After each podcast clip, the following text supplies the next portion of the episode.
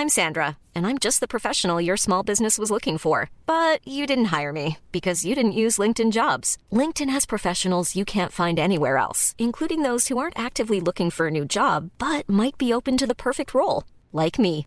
In a given month, over 70% of LinkedIn users don't visit other leading job sites. So if you're not looking on LinkedIn, you'll miss out on great candidates like Sandra. Start hiring professionals like a professional. Post your free job on linkedin.com/people today.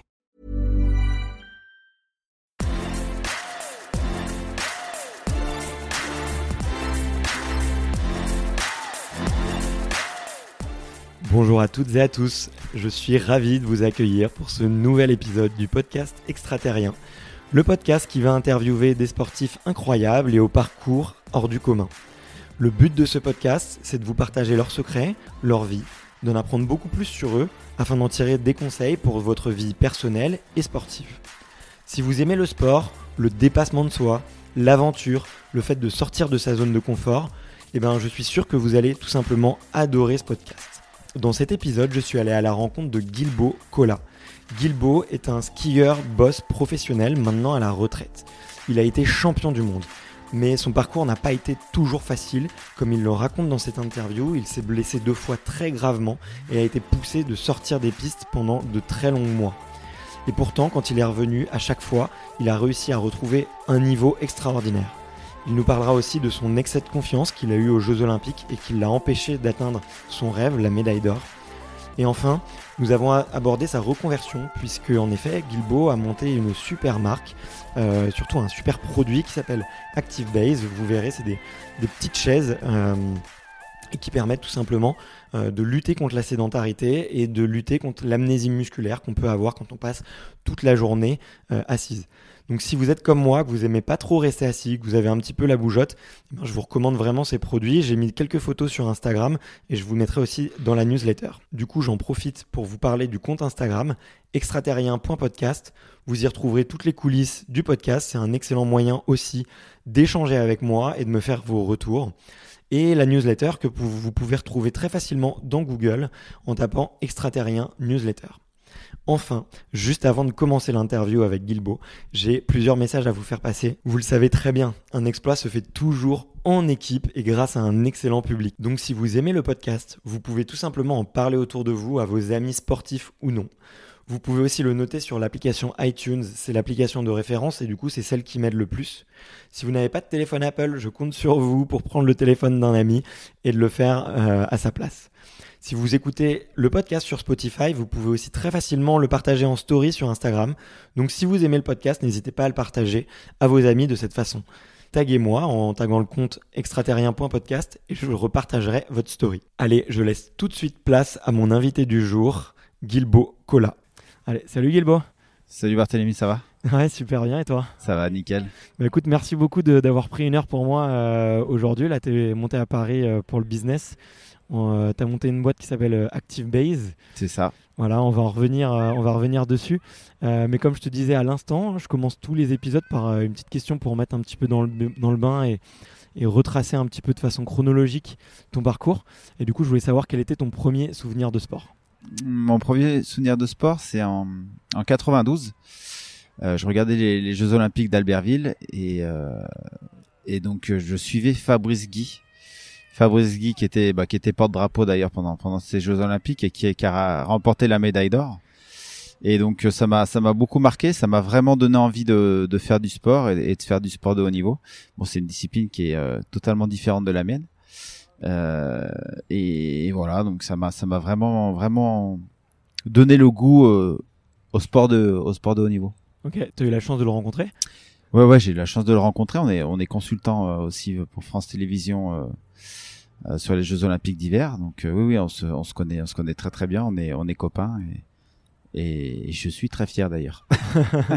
Ouais, super. Bah, en tout cas, ça a l'air d'être quelqu'un de très chouette et Ouais. très authentique. C'est euh, exactement ça. Passionné, généreux, qui aime transmettre. Et c'est vraiment une, une belle personne. Ok, d'accord. Et du coup, tu as commencé, euh, t'as commencé comme lui ou t'es euh, à partir de quel moment Enfin, plutôt ma question, ouais, c'est à partir de quel moment tu t'es orienté euh, sur le ski de boss? Parce que toi, tu fais du, du ski de boss. Alors, à partir de quel moment? Donc, euh, c'était euh, fin des années 90. euh, milieu fin des années 90, j'étais à Champ-Rouge, je skiais euh, tout le temps tout seul. En fait, c'était un petit peu mon, surnom, c'était le, loup solitaire. Je skiais tout seul. Tous mes copains, ils étaient en club, en club de ski alpin. Et moi, je voulais pas faire de l'alpin. J'avais fait une année et voilà, j'aimais pas trop, pas trop l'ambiance, ça me convenait pas. Euh, et j'ai rencontré en fait par hasard Frédéric Bernard, qui, euh, qui était mon premier entraîneur de ski de boss euh, à Champs-Rousse, donc dans une petite station dauphinoise, et qui m'avait proposé de faire un, un show en fait, euh, une démonstration de, de, de big air, donc c'est un gros saut euh, qu'on faisait pour le jour de l'an, pour la station de Champs-Rousse. Donc il m'avait proposé de venir faire la faire le, le, le show, parce qu'il m'avait repéré. Donc je l'ai fait. Le, le, soir même, il m'a dit si tu veux, demain il y a entraînement. Si tu veux faire des bosses, si tu veux tester, c'est avec grand plaisir. Donc euh, j'y suis allé. En fait, je l'attendais en bas des pistes, euh, de la piste de boss, pardon. Et il neigeait. Euh, on avait déjà posé au moins 40 ou 50 cm. Et donc il, il arrive. Euh, il déboule la piste en fait de boss euh, avec de la poudreuse. Donc c'était magnifique. Les genoux remontés, la neige mon, lui montait dans le visage. C'était très très fluide. Et il arrive en bas et il me dit aujourd'hui c'est puff. Donc en fait on est parti faire de la poudreuse tout l'après-midi. Donc on s'est on s'est vraiment régalé. C'était c'était super sympa. Et en rentrant le soir, j'ai dit à ma mère, je m'inscris au ski de boss, sachant que j'en avais même pas fait en fait. j'avais fait de la poudreuse, mais j'avais euh, j'avais trouvé euh, bah, l'ambiance top et, et, puis voilà, on, on, profitait, on profitait des éléments que la nature nous offrait, de la poudreuse. C'est pas tout le temps fréquent, donc on en a vraiment profité. C'était c'était super sympa. Donc j'ai aimé sa philosophie. du coup, bah je me suis mis au boss petit à petit. Puis j'ai gravi euh, gravi les échelons et et voilà, donc euh, peut-être qu'on va en revenir, je sais pas. Ouais, bah, bien sûr, ouais. Mais euh, il y avait beaucoup de jeunes à l'époque qui, qui pratiquaient déjà le, le ski de boss Parce que déjà, t'avais quel âge? Alors j'avais 13 ans. Donc oui, il y avait, il y avait, il y avait euh, beaucoup en fait euh, dans les stations euh, savoyardes et haut savoyardes, il y avait beaucoup de clubs à l'époque qui faisaient, qui faisaient des bosses. Donc on avait beaucoup, beaucoup, beaucoup de, de un gros réservoir, on va dire plus en, en Savoie et Haute-Savoie. Ok, ouais. Ouais. Ok, d'accord. Donc toi, 13 ans, et tu vas voir ta maman, et elle a pas flippé quand même? Parce que, non, non, non, non, non, elle m'a dit, bah ok, bah super. Euh, elle était peut-être même, je pense, contente que je trouve quelque chose, un sport euh, qui me plaise. Ouais. Euh, ça allait peut-être permettre de me canaliser. J'étais, j'étais, on va dire, à l'école un petit peu dissipé. Euh, J'avais du, du mal à, à, me concentrer et à écouter, on va dire. Donc euh, voilà, je pense qu'elle était, elle était contente et soulagée de se dire qu'il y avait quelque chose qui, qui me plaisait. Ok. Voilà. Ah mais c'est génial. Enfin, ouais. tu vois, moi je, je, me reconnais un petit peu en toi parce que j'étais aussi un peu dissipé euh, à l'école et j'ai pas eu des parents qui étaient toujours euh, qui étaient toujours très contents pour ça. Et, euh, et c'est vrai que ça les rassure quand il y a une, un, quelque chose qui te permet un peu de te canaliser à côté. Et, et j'imagine que tu as commencé la, la, compétition assez rapidement. Bah, dès la deuxième année, je me suis mis à la compétition. donc c'était des critériums jeunes, hein, c'était des des petites courses jeunes. À l'époque, il y avait euh, Candide Tovex, le, le, le skieur, euh, on va dire, euh, le prophète un peu dans beaucoup de disciplines, hein, qui a été euh, champion du monde de freeride, de freestyle, enfin, de, qui a remporté des, les X-Games un peu dans toutes les disciplines, halfpipe, ouais. substyle, big air. Donc euh, oui, lui, il raflait tout à l'époque et il a vite décidé d'arrêter pour justement se mettre à ces nouvelles disciplines freestyle. Donc ça nous a laissé, on va dire, à nous autres la place. Donc voilà, après j'ai vite gravi les, les échelons. À 15 ans, j'ai remporté le circuit, euh, circuit Critérium Jeune, à 16 ans, circuit Coupe de France, à 17 ans, circuit Coupe d'Europe. Et puis après, voilà, je suis arrivé sur le circuit Coupe du Monde et j'ai mis un petit peu plus de temps à, à le gagner. Ok. Et c'est à quel moment que tu t'es euh, commencé à te dire, euh, ok, c'est le, haut niveau, je peux être, être champion du monde, je peux faire partie de l'élite mondiale Parce que j'imagine que le, jeune enfant de 13 ans qui découvre le, ski de boss et qui découvre la puff, tu vois, il se dit pas tout de suite euh, qu'un bel avenir va lui être promis, tu vois. Non, c'est sûr. Euh, c'est à l'âge de, de 17 ans, quand j'ai remporté le circuit Coupe d'Europe, où là, je me suis dit, bon, il euh, y a, y a, y a peut-être possibilité de, de, de, faire quelque chose. Donc, je, je m'étais vraiment... C'est vrai que la, la, la transition de 17-18 ans, c'est là où je, je me suis professionnalisé, on va dire. Vraiment, j'ai tout mis en place pour essayer d'être le meilleur. Bon, ça a mis euh, vraiment du temps hein, à aller chercher les premiers podiums en Coupe du Monde. Savoir qu'en la différence entre le circuit Coupe d'Europe et le Coupe du Monde, il y a un monde. Okay. Donc c'est vrai quand je suis arrivé sur le circuit Coupe du Monde, il y avait des jeunes Américains, des jeunes Canadiens, euh, des Australiens aussi. Finlandais, enfin voilà, un peu toutes les nations brillaient. Et donc c'était très très très compliqué d'aller d'aller chercher même des finales. À l'époque c'était des top 12 en, en Coupe du Monde. Donc c'était très compliqué. Et oui, bon, j'ai eu, on va dire que la première année de Coupe du Monde, j'ai pris une bonne claque et je, je crois que j'ai fait même que cinq Coupes du Monde et euh, j'ai décidé de le lever le pied et je suis reparti en Coupe d'Europe parce que bah c'est le niveau était trop élevé, j'étais j'étais pas du tout dans le coup. Ok. Mais qu'est-ce que tu te dis justement à ce moment-là euh... bah, je me suis dit qu'est-ce que je fais? Qu'est-ce que je fais? Déjà je me suis je me suis dit bon lève le pied, profite.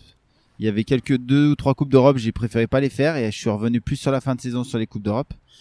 Euh, c'était ouais, c'était une année difficile parce que j'avais pas eu l'habitude de me prendre des claques. Hein, j'avais gagné le circuit Critérium Jeune et d'après le circuit Coupe de France et d'après le circuit Coupe d'Europe. Donc pour moi, mécaniquement, je me disais que bah j'arrivais sur le circuit Coupe du Monde, j'allais gagner le circuit Coupe du Monde.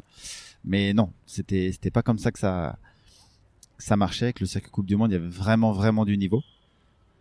Donc ben j'ai je me suis dit bah il faut que tu que tu t'entraînes plus, il faut que tu sois plus rigoureux, il faut que tu mettes tout en place et que tu t'énerves pas surtout et, euh, et voilà, donc après, bah, j'ai continué bien sûr à, travailler, à croire en moi et, euh, et essayer de puiser, de d'essayer de trouver bah, les petits détails. Hein. Le sport de haut niveau, c'est ce que c'est, hein. c'est du c'est du détail. Il faut essayer d'optimiser au maximum. Et, et, voilà. Et on y est arrivé au bout de, je crois que c'est pratiquement 10 ans de circuit Coupe du Monde. Ouais. Ouais. Et euh, du coup, bah, comment tu peux nous, tu peux nous expliquer un petit peu ces 10 ans, euh, comment est-ce que tu as réussi à optimiser chacun de ces critères? Comment améliorer chacun des détails. Euh, est-ce qu'il y a des, des, choses particulières que tu as mis en place, des routines qui t'ont permis de qui t'ont permis d'y arriver Ouais, bah déjà j'ai appris euh, à me connaître. Ça c'est important. Donc euh, on a travaillé donc avec la fédération française de ski, on avait un préparateur mental donc qui était là aussi pour ouais, pour qu'on apprenne à se connaître, pour avoir justement notre petit rituel comme tu dis optimiser aussi, optimiser au maximum. Voilà, moi je suis un, je suis un lefto, j'aimais bien avoir du temps le matin. Euh, donc j'étais souvent levé euh, 45 minutes, une heure avant tout le monde. Voilà, et je me faisais mes exercices de visualisation, je relisais mon cahier d'entraînement. Euh,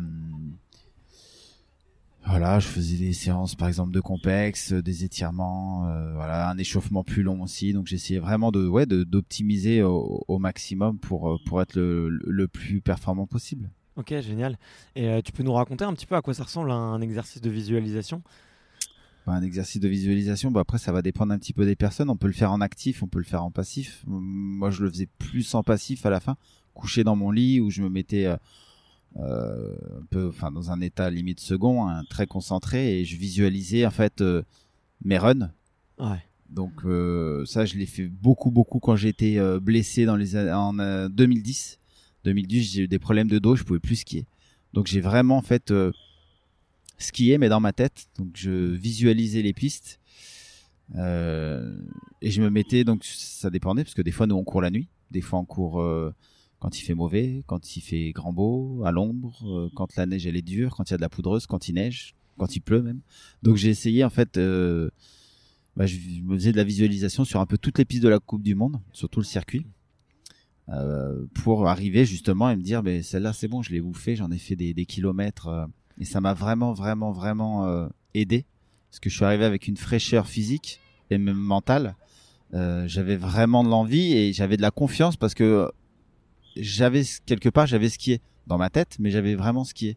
Et c'est vrai que je suis arrivé sur euh, ça c'était donc en 2000 euh, en 2010. Euh, je suis arrivé sur les premières coupes du monde et j'étais vraiment vraiment euh, confiant et oui avec cette fraîcheur. Ok. je pense qu'on a vraiment tous besoin et c'est il y a souvent des athlètes qui lèvent le pied, qui se font une année par exemple sabbatique pour justement bah sortir peut-être de leur train-train routinier et puis euh, et puis puis revenir aussi avec euh, avec l'envie, avec euh, avec plus plus d'énergie. Après, ça va dépendre des profils, hein, ça va dépendre des personnes. Nous aussi, on fait un sport qui est traumatisant, donc il, il, faut aussi savoir s'économiser. Moi, j'avais tendance à faire beaucoup beaucoup de ski, de la quantité, donc mon corps ramassait plus que les autres vu que j'en faisais je faisais plus de volume donc je pense que bah, ça a été aussi une alerte. Hein. Mon corps m'a dit tu peux plus, euh, travaille différemment. Et ça m'a apporté, euh, ça m'a apporté énormément. Et, et j'ai changé même techniquement en ski euh, j'avais, j'ai retrouvé un ski mieux placé, plus fluide, et puis beaucoup plus de, beaucoup plus de confiance et même le fait d'avoir eu des, vraiment des gros problèmes de dos, je savais pas si j'allais arriver à revenir aussi au haut niveau. Donc ça m'a permis aussi de relativiser de ce qui est sans, sans pression. D'arriver et de se dire bon, prends ce qu'il y a à prendre maintenant, c'est que du bonus. Tu peux reprendre des départs, tu peux skier, profites-en. Et euh, voilà, donc euh, c'est vraiment à partir de 2010 où je trouve que j'ai évolué, euh, où j'ai skié différemment et, et j'ai été plus réfléchi. Ok, mais c'est marrant ce que tu dis parce que hier euh, j'ai lu une étude sur des bodybuilders ouais. qui euh, on a fait un test sur on a pris deux enfin on a il y a deux lots de bodybuilders et sur un des sur un des lots pendant un mois on les a pas fait du tout s'entraîner mais euh, s'entraîner juste mentalement tu vois Mhm. et en fait bah, qu'est-ce qui s'est montré c'est qu'au bout de trois mois ceux qui avaient fait une pause de un mois euh, bah, en fait avaient, avaient progressé beaucoup plus Bien sûr. que ceux qui avaient euh, en fait justement pas fait cette pause et qui avaient fait juste de l'entraînement quand un peu quantitatif comme tu le disais Euh, et qui n'avaient pas du tout fait cette préparation mentale donc euh, tu vois c'est ça Bon, me fait penser à Je ça me mais- trompe pas alors. Ouais.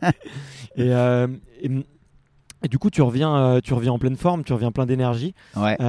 tu prends tout ce qu'il y a à prendre et c'est en 2013 il me semble que tu deviens champion du monde Euh, 2011. 2011. 2011 ouais, pardon c'est en Donc, 2011. vraiment l'année après quoi Ouais, alors en fait, euh, l'année 2010, je suis arrivé. Euh, bon, j'ai pas fait les deux premières coupes du monde parce que bah, justement, je me, je commençais à reskier, à, à, à reprogrammer mon corps en douceur. Donc, euh, je faisais que du plat. Euh, je bouffais du petit virage, du placement sur euh, su- sur du lisse, pas dans les bosses. Voilà. Et pendant que les autres prenaient des départs en Coupe du Monde, donc j'ai décidé de pas faire les. J'ai fait l'impasse sur les deux premières coupes du monde. Je suis arrivé sur les premières, euh, la première Coupe du Monde à Calgary et euh, je me sentais vraiment bien sur les skis. J'étais euh, ouais j'étais vraiment mieux. J'avais cette envie j'avais cette banane. C'était c'était trop excitant de, reprendre de reprendre le ski. Et donc bah sur la première coupe du monde je fais 4 donc j'étais quand même très satisfait sans avoir skié de, de l'été. Aucune préparation aussi l'automne que de la préparation physique et de la visualisation donc j'étais très satisfait la deuxième il y en avait une deuxième à Calgary je fais cinquième je me dis bah, c'est super Ouais. il y avait les Jeux Olympiques de, de, de Vancouver. C'était vraiment l'objectif d'aller chercher une médaille à, à Vancouver. Donc, fallait que je monte en puissance. Donc, je- voilà, je voyais que j'étais, j'étais vraiment dans le coup. La troisième, je crois que je fais deuxième. Donc, euh, voilà, sur le podium, dès la troisième Coupe du Monde. Donc, je me suis dit, waouh, c'est génial. Sachant que j'avais euh, que cinq Coupes du Monde avant les Jeux Olympiques. Et les deux dernières avant les Jeux, je les gagne. Donc, euh, j'ai fait une montée en puissance qui était, euh, qui était pratiquement, euh, oui, pratiquement parfaite. hein et euh, en gagnant les qualifications, la finale. Donc j'étais vraiment, vraiment, vraiment dans le coup. Et bon, bah, aux Jeux Olympiques, je, je, je passe à, à- à complètement à côté. Moi, je gagne les qualifications au- aux Jeux de, de Vancouver et à la finale, je, je, je sors de mon programme. Je, en fait, au lieu, au lieu de faire ce que j'avais à faire, je voulais, euh, j'étais un peu en excès de confiance en fait, parce que bah je, j'ai pas réussi à, à vraiment me me concentrer sur mon programme, sur ce que j'avais à faire. Là, et je l'ai dit, en plus, je m'en souviendrai toute ma vie à mon entraîneur. euh, Au départ, je lui avais dit, avant la finale, j'ai dit, maintenant, je vais leur montrer ce que c'est du ski de boss. Et c'est à ce moment-là que je suis sorti, en fait, de mon programme, où je voulais, euh, euh, plus, euh, créer un fossé entre le premier et le deuxième que de faire ce que j'avais à faire et pour, pour être champion olympique. Donc je suis arrivé un tout petit peu trop vite dans la dans la transition du deuxième saut et euh, voilà. Donc j'arrive avec un placement un tout petit peu un petit peu en retrait et sur rotation sur le saut du bas. Voilà. Donc je pose euh, je pose un petit peu bas ce qui me met à la à la faute et je finis sixième voilà. Donc ça a été c'était très difficile. Mais voilà après je en revenant en arrière sachant qu'après il restait encore des coupes du monde. Donc c'était c'est sûr que c'était très compliqué pour moi. Mais euh, j'ai quand même relativisé euh, j'ai relativisé parce qu'en bas, bon, déjà, il y avait ma meilleure amie euh, Sandra Laura qui, qui a été médaillée olympique en- aux Jeux Olympiques de, de Turin, euh, qui, qui a été paraplégique euh, dû à un accident de ski à Mont-Gabriel en 2007, qui était en bas, qui bossait pour, pour une chaîne de télé en tant que consultante et qui était en pleurs. Et bon, quand tu dis que tu vois ta meilleure amie qui est dans un fauteuil en train de pleurer pour toi, tu relativises et tu te dis, bon, c'est c'est pas grave. euh, c'est que du sport. Après, c'est sûr que c'est un petit peu frustrant quand on, est, on met tout en place, donc on est vraiment très Ouais. près du but pour euh, tout près du but, ouais. C'est euh, voilà. Après, c'est comme ça, c'est le sport, et je pense que c'est ce qui fait aussi la, la, la, la magie du sport. Et voilà. Et euh, tu parlais de justement, tu parlais de, de, ton ami qui a eu un accident. Ouais. C'est un sport quand même qui est, et tu l'as dit, hein, où il y a énormément de, de, traumatismes qui peuvent être parfois hyper dangereux.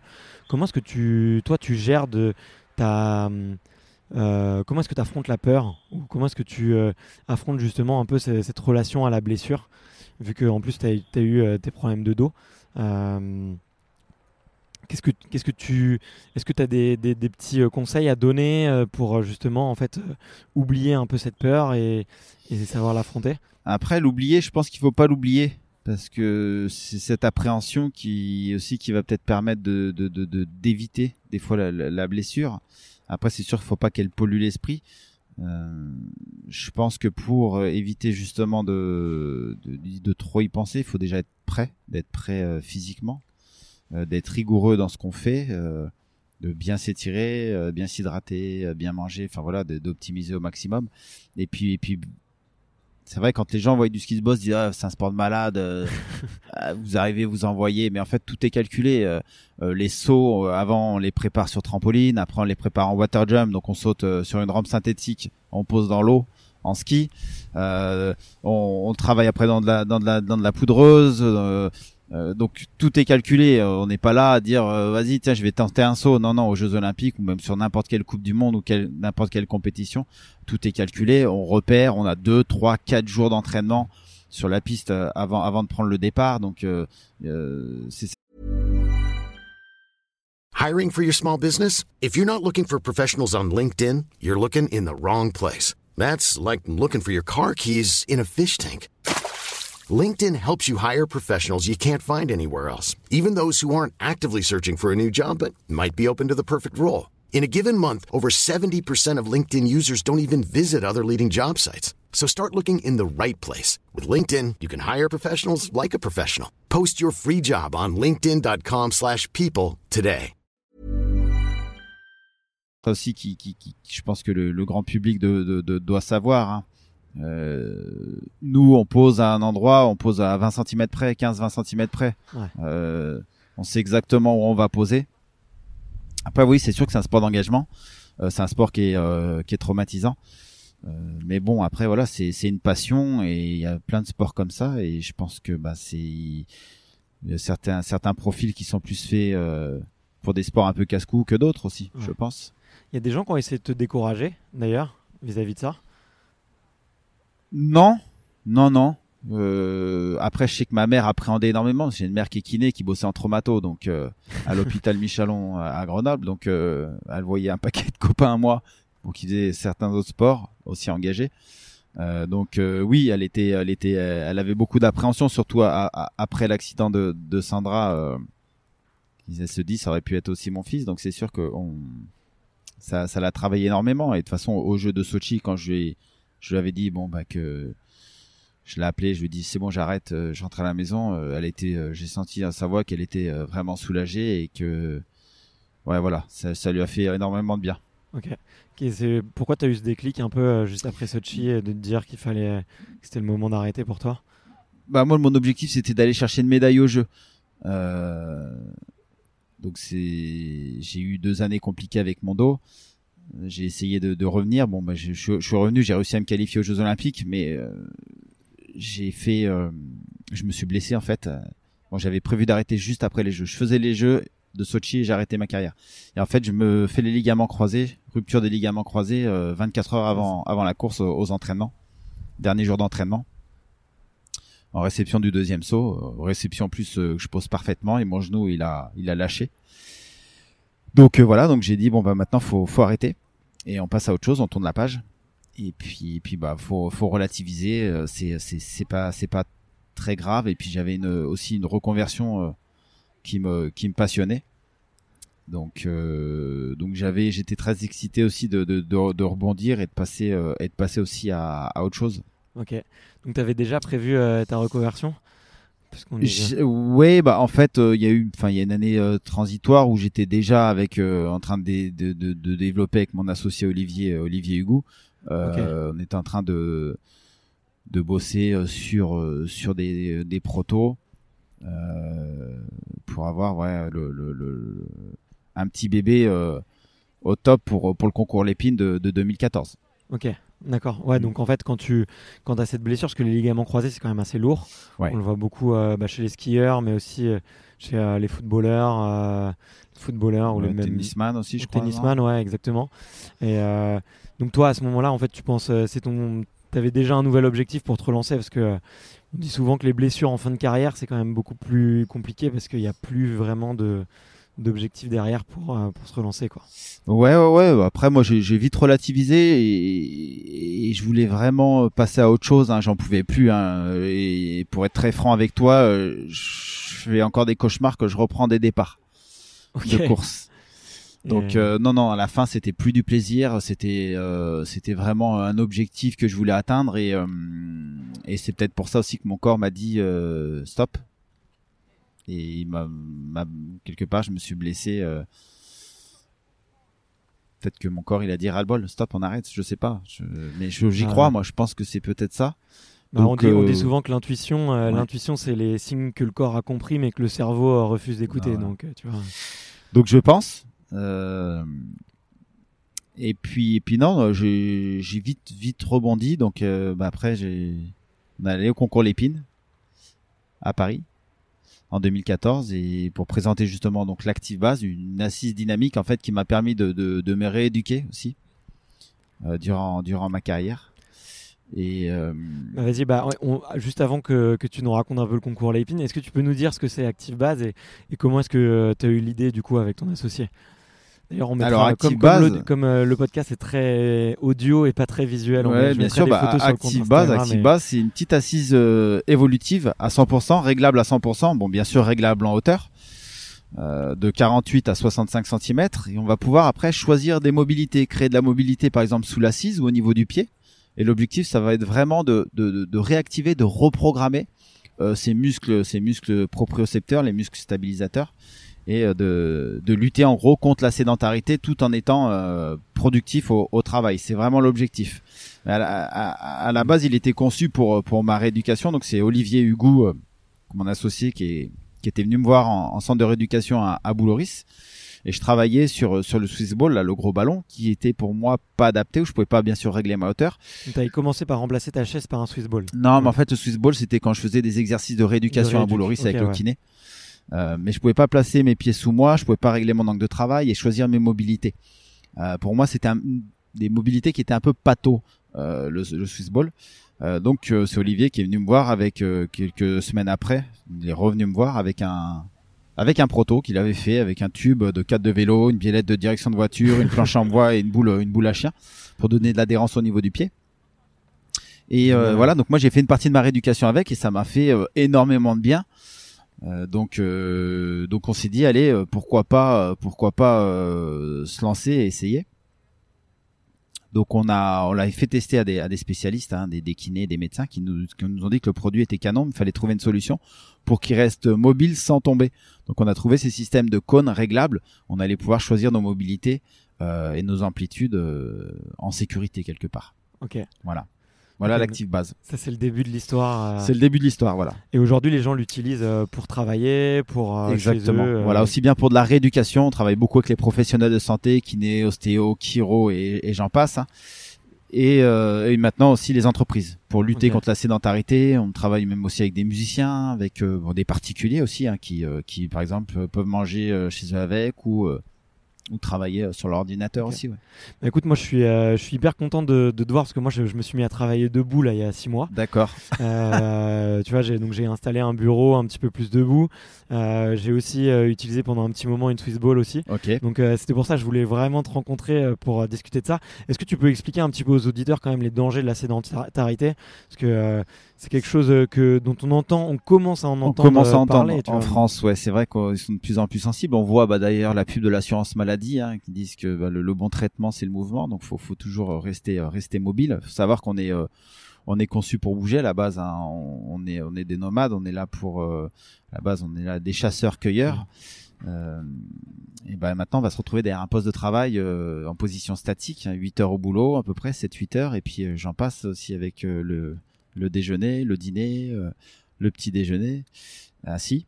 Et puis aussi les, les transports en commun. Donc on est très très très très souvent assis en position statique. Donc l'objectif c'est de créer de la mobilité. Euh, c'est sûr que bah, c'est le mieux, c'est de pouvoir marcher mm. toute la journée, mais c'est sûr que derrière son écran d'ordinateur c'est un petit peu plus compliqué.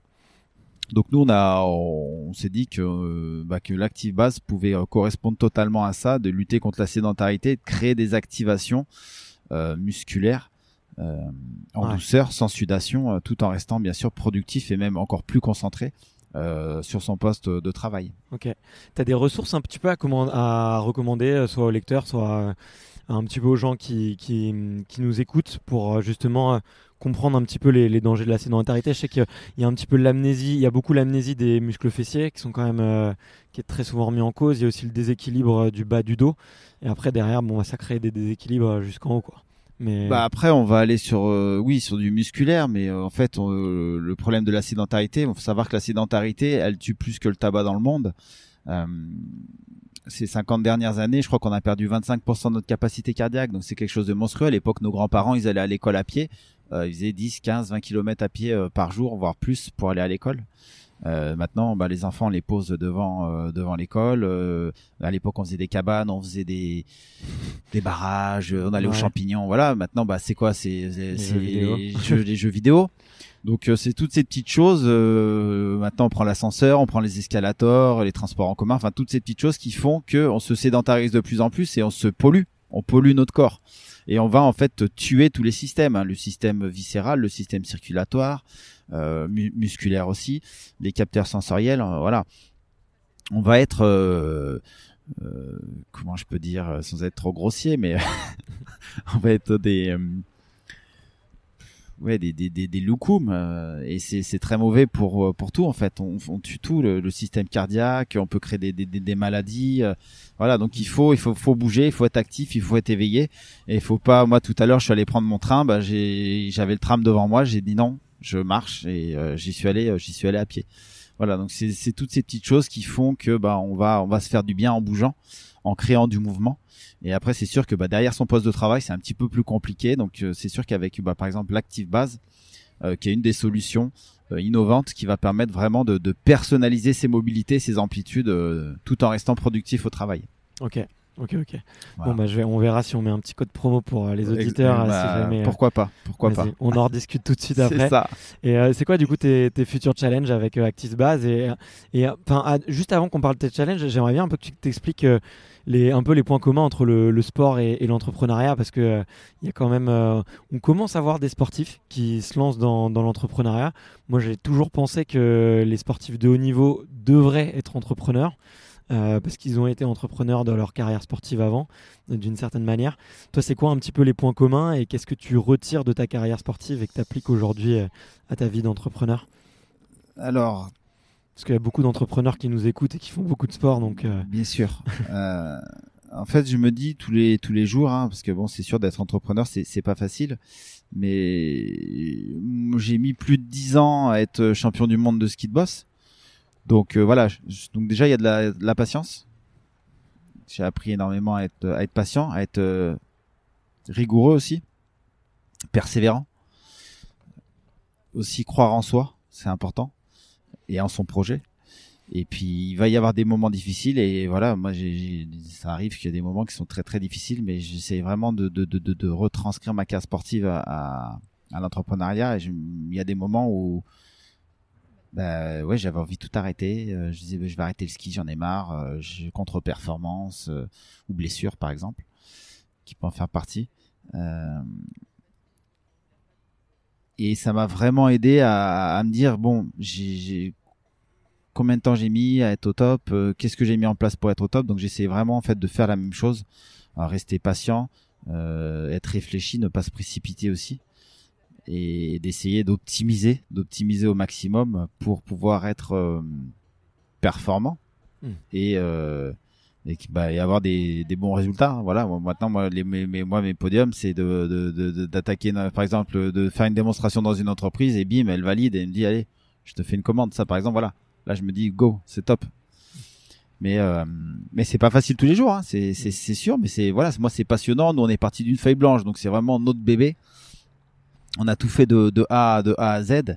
Et, et c'est euh, c'est même aussi ce qui est super euh, encourageant, c'est quand on a des, des, on reçoit des emails ou des personnes qui nous appellent juste pour nous dire ah, merci, euh, vous nous vous nous avez changé, vous nous avez vous nous faites du bien et merci. donc ça c'est c'est pour moi c'est la plus belle des médailles. Ok, bon, bah cool. Voilà.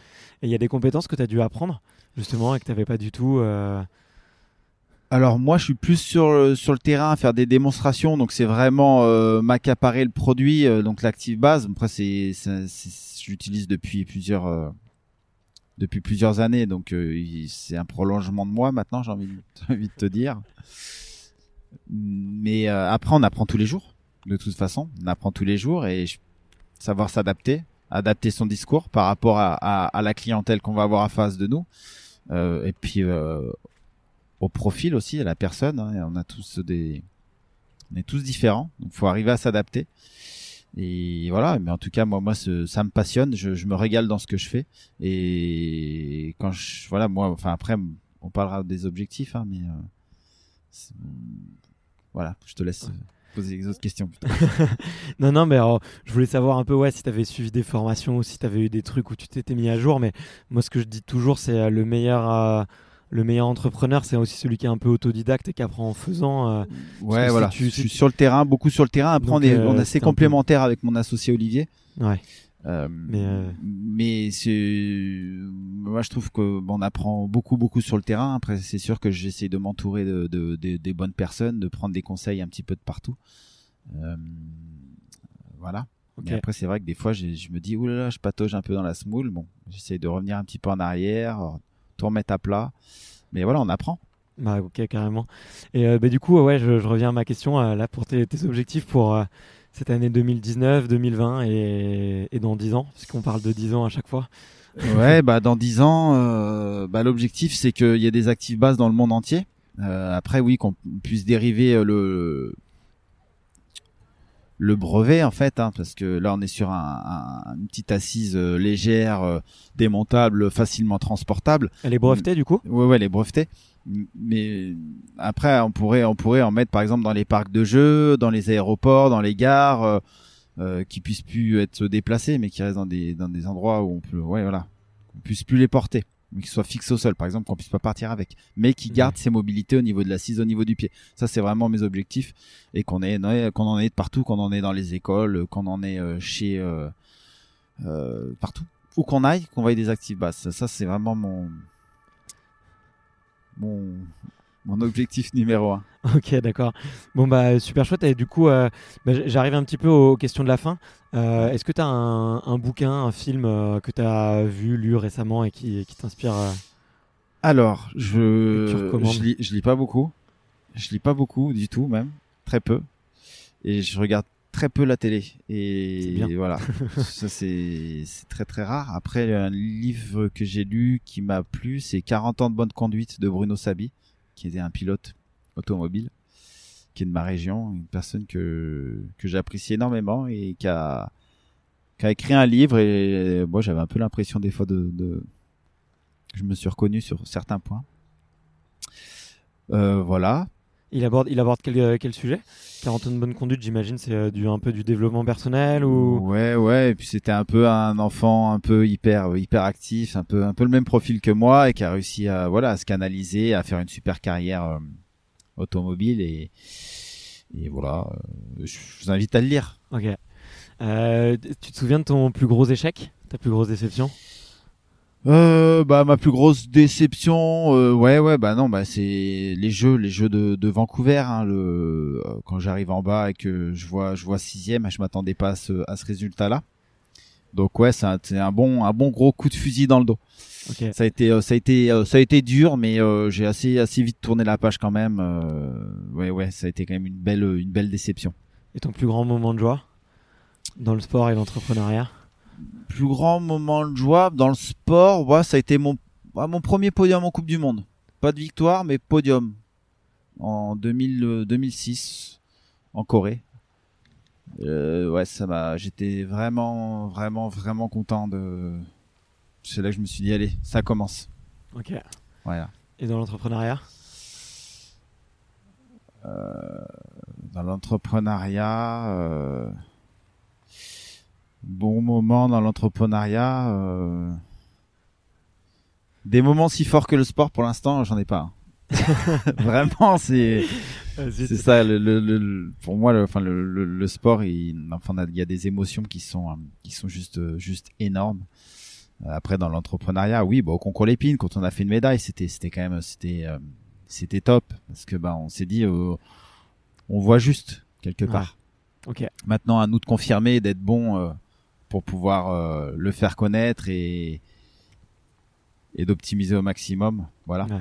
Fais attention parce que le concours Lépine c'est euh, tout vert ou tout rouge, tu vois. C'est soit ça devient euh, derrière un super produit, soit derrière euh, bah il y, a des- il y a des gros fours. Enfin, je te je dis ça en te chambrant, mais Oui, non, non, sur la bonne voie et Après, euh, faire, voilà, hein. nous, ça fait deux produit. ans qu'on est commercialisé, on en a vendu un peu plus de 5000. Euh, on est, Ouais, mal. on est trois à travailler dans la société, donc on, on, on a aucun, euh, on a aucune étude, on n'a pas, on n'a pas fait enfin, d'études dans le marketing, dans la vente, dans quoi que ce soit. Donc on, on s'est vraiment débrouillé quelque part grossièrement. On est parti avec notre bite et notre couteau, et euh, on en est là et on a des retours qui sont très très positifs. Donc, euh, donc, s'il était si mauvais que ça, je pense que nos clients qui nous en ont acheté il y a un ou deux ans ne nous en rachèteraient pas, ils nous en rachètent. Donc, c'est que quelque part, on, C'est un on est bon. Mais voilà, euh, voilà. Ok. Bon, bah, si, si jamais il y a des gens euh, qui sont. Je sais pas si vous recrutez, mais en tout cas, s'il y a des gens à qui le projet plaise et qui ont envie de, de s'intéresser euh, plus, plus profondément euh, sur, sur ActiveBase, bah, je mettrai euh, tous les liens dans la description. Et euh, bah, juste avant de terminer, je termine toujours avec la même question. Euh, Est-ce que tu as un sportif ou une sportive euh, à la retraite tu- ou pas à la retraite? Euh, bah, j'ai- J'aime bien, euh, j'ai eu, j'ai eu, j'ai les deux, donc euh, tu vois, il n'y a pas de problème. Euh, j'ai vraiment eu tous les univers. tu vois, j'ai eu la chance d'avoir Marie-Amélie Le Fur qui est en, qui est en paralympique et directrice du comité paralympique maintenant. Des sportifs qui sont actuellement en, en plein, de- en plein dans le, dans, dans la réalisation de leurs objectifs. Des retraités. pas de, même ça peut même être des amateurs. euh, S'ils sont inspirants, je prends tout. Et euh, euh, je vais dire Cyril Marais Ok, en judo. ok. Tu le connais? Ouais. Ok. Et c'est une personne que j'apprécie euh, particulièrement et qui a beaucoup, beaucoup, beaucoup d'humour, qui est, euh, qui est très attachant. Et euh, ouais, Cyril Marais. En plus, il est, euh, il est très souvent sur Paris, s'entraîne à l'INSEP, donc ce sera, ce sera facile. Ok, trop Voilà. cool. Bon, moi je te demanderai son contact euh, hors Avec ligne. plaisir. Ça marche. Bah, merci beaucoup, Guilbeau. Bah, avec grand plaisir. Ce fut un, vraiment un plaisir de, de Bah, merci à t'interviewer toi. et je te souhaite euh, plein de bon courage avec euh, ActiveBase. Bah, merci beaucoup. Toi Salut. aussi. Salut, ciao. Merci d'avoir écouté jusqu'ici. D'ailleurs, si vous êtes encore là, c'est sûrement que l'épisode vous a plu. Donc pensez à vous abonner pour ne louper aucun épisode et à aller lui mettre 5 étoiles sur iTunes. Ça me va droit au cœur. Je vous souhaite à la semaine prochaine pour une super interview.